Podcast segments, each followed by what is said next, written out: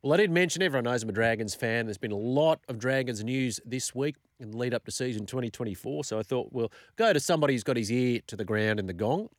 One half of Saturdays in the Gong alongside Matty Russell. There's some great work with the Illawarra Mercury. Tim Barrow's on the line right now. G'day, Timmy.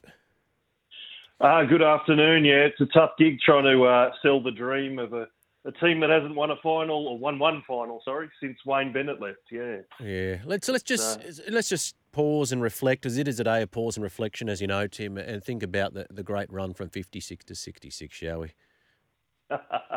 it's a long way back into the archives, and I guess you know. 2010 at least lives in the memory. Uh, highest percentage of rugby league immortals. There you go. Yeah, that is that is true. I mean, the you know the, the scale of the club. It's obviously the iconic club and iconic brand. So Shane Flanagan's got a big task ahead, hasn't he? Yeah, he does. But he's look, he's saying all the right things at the moment in terms of his pursuit of the top caliber players, and people are saying, well, this is a proud club. It should be a club that is perennially at the top. You know, certainly he's trying to appease Ben Hunt, who's been flipping and flopping about wanting to leave and the rest of it, and their pursuit of better quality players. Joey Manu, yeah, if he's on the market, we're interested. Don't think he'll leave, but we're interested. Tom Dearden, yeah, I'll be interested. And then, of course, uh, probably the most realistic of those three, Addin Fonua-Blake, uh, former Dragons junior. The Dragons, we understand, have offered him from 2025 a three-year, $3 million deal. Yeah, I mean, Fonua-Blake would be a great signing. I mean, yeah, as you said, he came through the Dragons ranks. He played for Thirroul here in the Illawarra at one stage. Um, he's a, a, huge impact, huge presence. Uh, I think it's a great, great signing if they can get him. The, the key will be what happens with Ben Hunt this year. I mean, if he is set on leaving at the end of this season, uh, which still seems incredibly then they've got to look at what options they've got in terms of steering the ship, particularly given Talatau Amone's situation with the court sentence to come. That's blown a, a huge hole open. Uh, Kyle Flanagan comes in. I mean, he was recruited primarily as that utility hooker halves option, but uh, now is probably the front runner to be playing in the halves with Ben Hunt, who's been unsettled. So there's a lot of there's a lot of work there. I mean, Joey Manu is obviously a great player. I I think that Tom Dearden would be the ideal recruitment if Ben mm. Hunt is the player to leave. Uh, but Manu certainly seems more of a likely target. Yeah, I agree with regards to Tom Dearden, given his age, of course, 22, I think there's a lot of upside if, if you're looking at signing a, a long term deal and another marquee half. Uh, just with regards to the Talatau Amone, you know, I might get you, if I can, Tim, to gaze into your crystal ball. I mean, what do you think the likely outcome is here? I think sentencing is December, if I'm not mistaken. Even if he doesn't go to jail, do you think he's played his last game for the club, or is it a bit hard to, to speculate at this stage?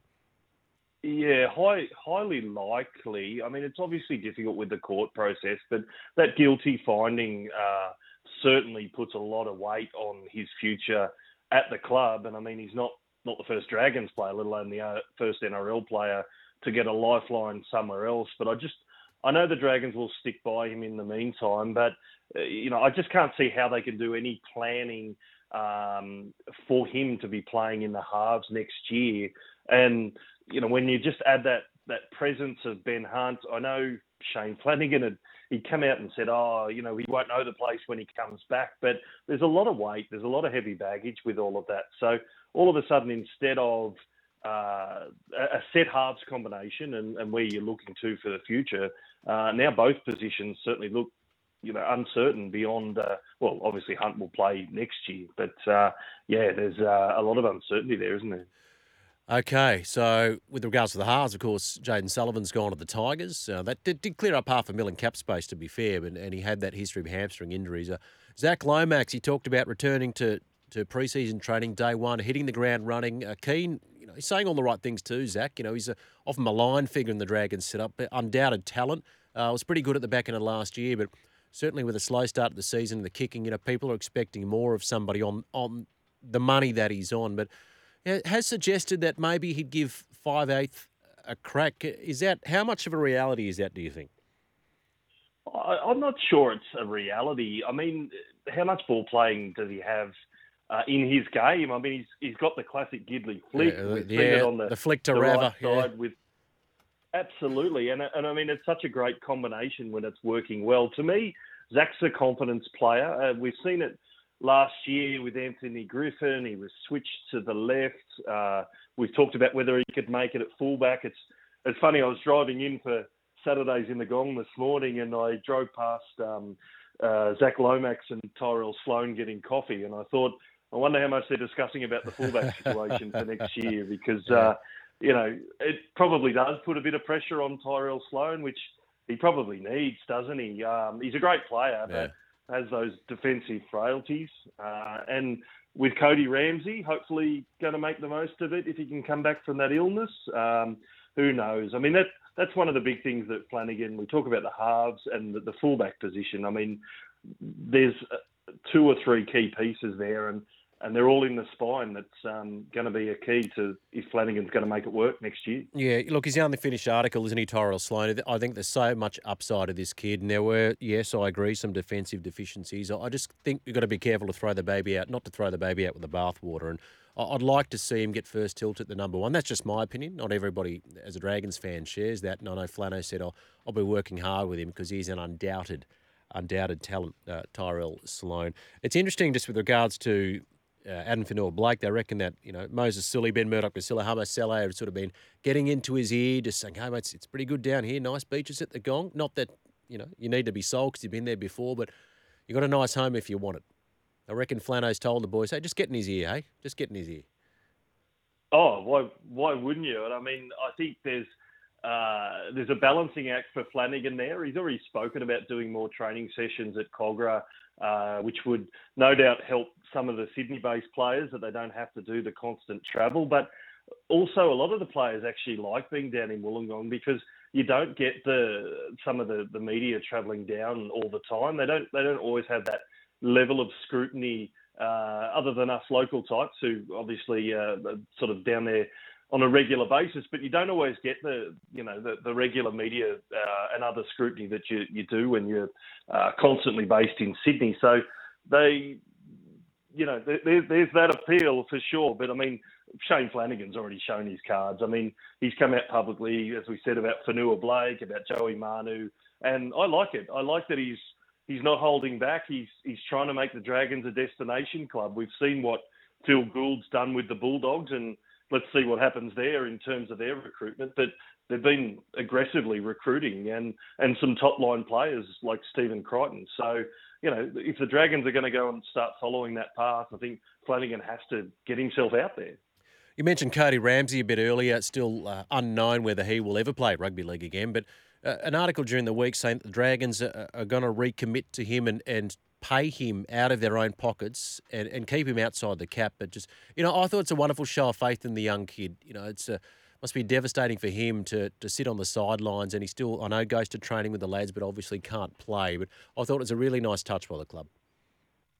Yeah, and more to that, I think it speaks to club culture. I mean, we talk about the Amone case. Yep. Um, the Dragons have had obviously the, the court ongoing drama with Jack de Belin previously. They've lost a lot of club juniors to other other clubs. So the, to show faith in a young player like Cody Ramsey, I think it's just really important about, around culture because my great criticism of the Anthony Griffin era was that I was never quite sure what the Dragons stood for. They, mm. they didn't have a lot of identity in terms of their style of play.